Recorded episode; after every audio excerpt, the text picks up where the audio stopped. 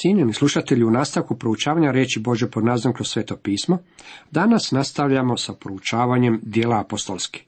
Osvrćemo se na 18. poglavlje. Tema ovom poglavlju glasi nastavak drugog Pavlog misijskog putovanja. Pavao u Korintu, Apolon u Efesu. Još smo uvijek s Pavlom na njegovom drugom misijskom putovanju.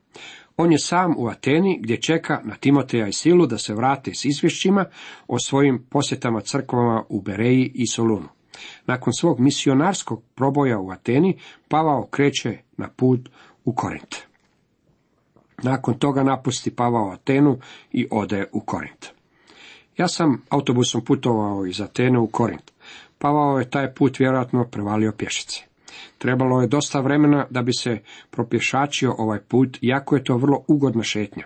Ja sam uživao u krajoliku mnogo više jer sam se vozio nego što bih uživao da sam morao pješice prijeći taj put.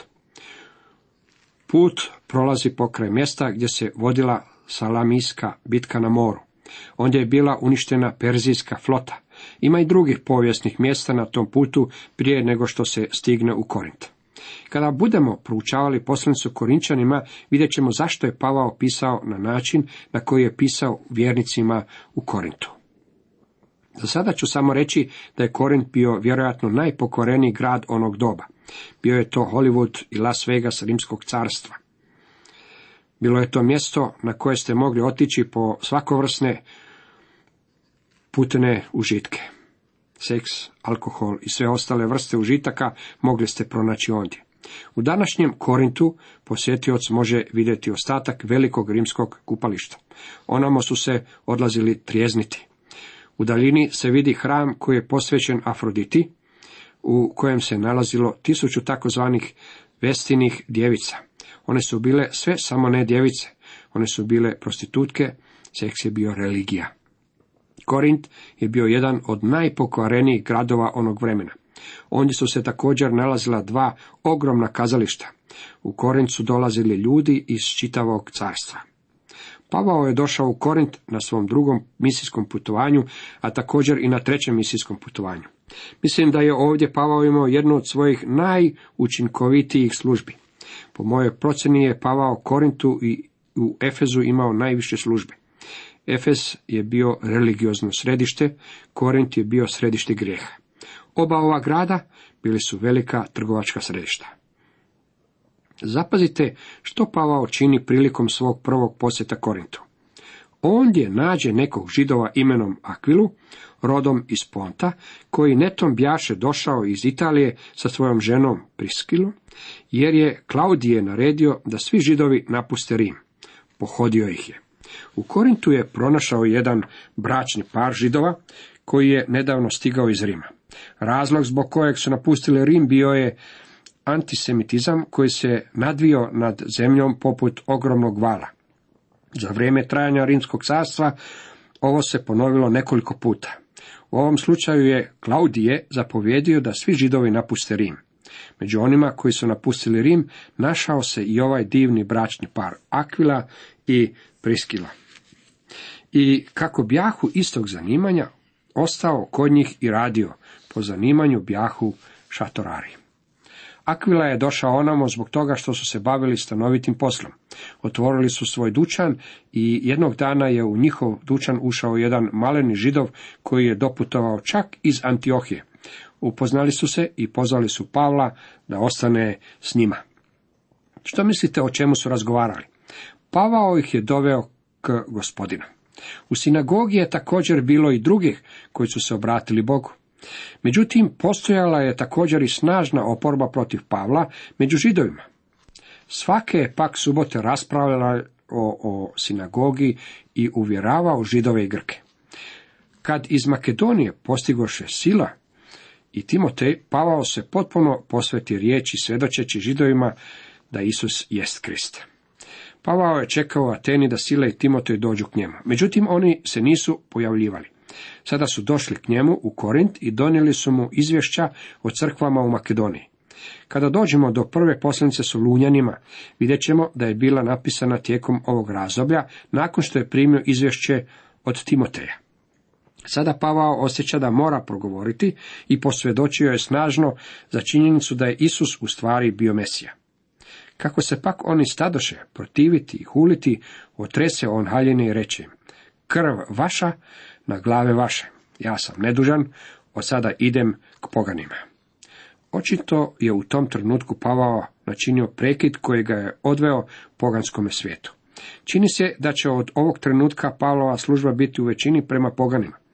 Vidjet ćemo da ovo vrijedi za Efes, a malo manje u slučaju Rima.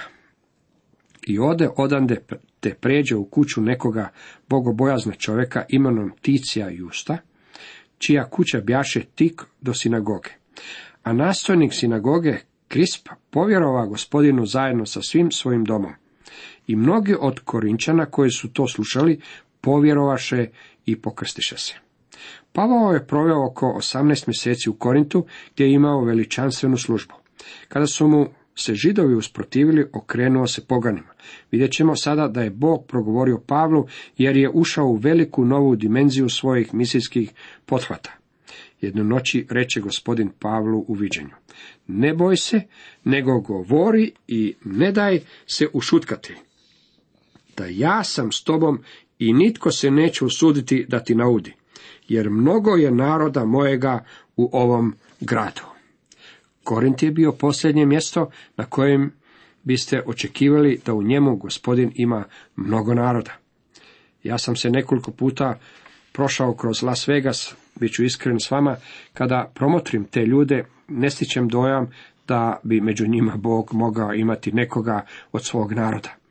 Kada bi mi gospodin rekao, ima mnoštvo naroda u ovom gradu, ja ne bih proturječio gospodinu, međutim, ta bi spoznaja bila u potpunoj suprotnosti s mojim dojmom. Pavao je već bio u Korintu dosta dugo i uvjeren sam da ga je čudio taj grad. Mislim da kada je doživio snažnu opoziciju, bio je spreman napustiti taj grad i krenuti dalje. Međutim, sam gospodin stupa na scenu i zadržava Pavla. Rekao mu je, mnogo je moga naroda u ovome gradu. Tako se zadrža godinu i šest mjeseci naučavajući među njima riječ Božju. Nakon što će Pavao provesti nekoliko mjeseci u Korintu, ponovno će se pojaviti problemi i podići se oporba. Ali dok je Galion bio prokonzul Ahaje, navališe židovi jednodušno na Pavla, dovukoše ga u sudnicu. Sudnica je u stvari Bema, povišeno mjesto na kojem se govori, u ovome slučaju presuđuje. Bema je mjesto u kojem Pavao govori u poslanici Korinčanima. Ja sam bio ondje i sjedio sam na ruševinama sudačkog mjesta u Korintu. Pavla su doveli pred sudačku stolicu i ondje su protiv njega iznijeli optužbe. I rekoše, ovaj potiče ljude da protiv zakona štuju Boga. Oni nisu mislili reći da ih Pavao poučava da štuju suprotno odredbama Rimskog carstva ili suprotno odredbama Korinskog zakona, željeli su reći da ih Pavao poučava štovanju koje se kosi s odredbama Mojsijevog zakona. Pavao samo što nije zaustio kad li Galion reče židovima. Da je posredi zločin, kakav ili nedjelo opako, saslušao bih vas, židovi, kako je pravo. Je li pak rasprava riječi i imenima i o nekom vašem zakonu, proviđajte sami, u tome ja ne želim biti sudac. I otpremi ih iz sudnice. A oni svi pograbiše nadzornika sinagoge Sostena i stadoše ga šibati pred sudnicom. Galion nije zato ništa mario. Ja sam čitao i slušao tumače Biblije kako osuđuju Galiona i to vrlo oštrim i preciznim riječima. On je oslikan kao tipični bezosjećajni sudac onog vremena. Želim reći samo nešto o Galinovu obranu. Ja sam zahvalan Bogu za njega i ja osobno smatram da je zauzeo ispravan stav. Reći ću vam što pod time mislim. On je vjerojatno bio prvi čovjek koji je donio odluku između crkve i države. Galion je rekao da ako se pitanje tiče neke religiozne tematike, tada to oni moraju riješiti između sebe. On je bio rimski upravitelj i bio je zainteresiran samo za sprovođenje rimskog zakona. Međutim, Kada neki slučaj nije imao veze s rimskim zakonom, on se u njega nije želio uplitati. Rekao im je neka svoja vjerska pitanja raščišćavaju između sebe. Usvojio je politiku dizanja ruku od stvari, meni se Kalion dopada. On je odvajao crkvu i državu. Nije se želio uplitati u to što Pavao propovjeda u Korintu. Korint je bio grad slobode, što je uključivalo i vjerske slobode. S obzirom da je pitanje bilo vjersko, zatražio je od njih da ga sami riješe. Želim dodati još i ovo. Volio bih kad bi Vrhovni sud naše zemlje usvojio ovu istu politiku dizanja ruku od stvari. Kada se radi o pitanjima religije, kakvo pravo ima skupina sekularnih ljudi donositi odluke o tome da ne možete imati molitvu u školama? Ako društvo želi molitvu u svojim školama, tada bi ono i trebalo imati molitvu u školama. Ako nemaju molitvu u školama, tada država ne bi trebala forsirati molitvu u školama. Tvrdimo da u našoj zemlji imamo slobodu govora i slobodu religije. Nesreća je u tome što su te naše slobode vrlo često ograničene. Ako želimo odvojiti crkvu i državu, tada bi država trebala prestati turati nos u ono što se tiče isključivo crkve. Kad bi se ovaj čovjek, Galion, kandidirao za neku državničku službu, ja bih sigurno glasovao za njega. Mislim da su nam potrebni ljudi s njegovom vrstom vizije. Piše da Galion nije nimalo mario za niti jednu od tih stvari. Naravno da nije. On je sekularni svjetovni upravitelj. On nije želio pokušati ispraviti raspravu oko doktrinalnih razlika. To nije njegov posao i on se iz takvog slučaja povukao. Ja bih glasovao za njega. Pavao ostaje još podosta vremena, a onda se oprosti s braćom, pa pošto se u Kenhreji ošiša, jer imaše zavjet, zaplovi prema Siriji, a s njime i Priscila i Akvila. Mnogo ljudi nalazi manu apostolu Pavlu jer je učinio zavjet.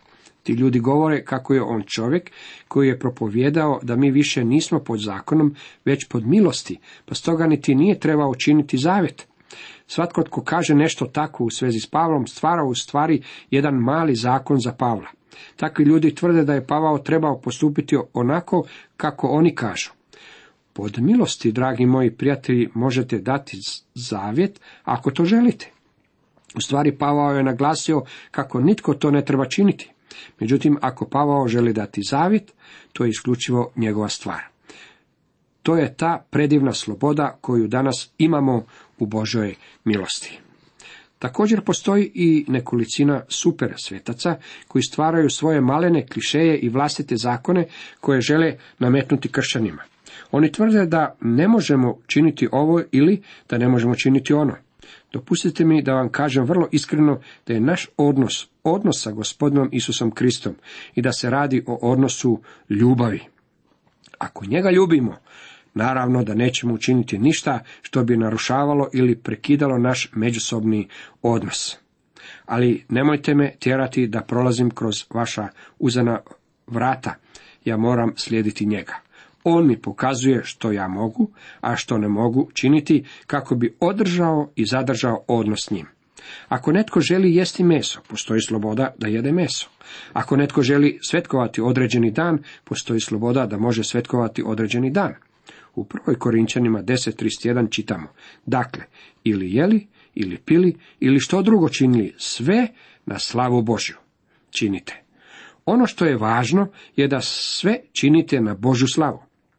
Jedanje mesa vas neće pohvaliti u Božim očima, jednako kao što vas to neće niti uzdržavanje od mesa.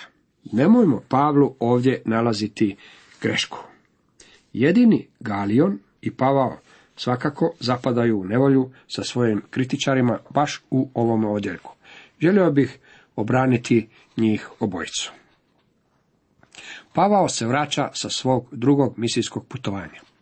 Korint je učinio krajem svoga putovanja i sada se vraća u Antiohiju. Plovi iz Kehreje, koja je morska luka na istočnoj obali. Danas kroz Korinski poluotok prolazi kanal, međutim tog kanala nije bilo u Pavlovo doba. Oni su u stvari vukli brodove preko kopna. Imam fotografiju koja pokazuje kako su stijene istrošene od brodova koje se preko hrpta prevlačilo na drugu stranu. Kenhreja je bila korinska luka na istočnoj strani.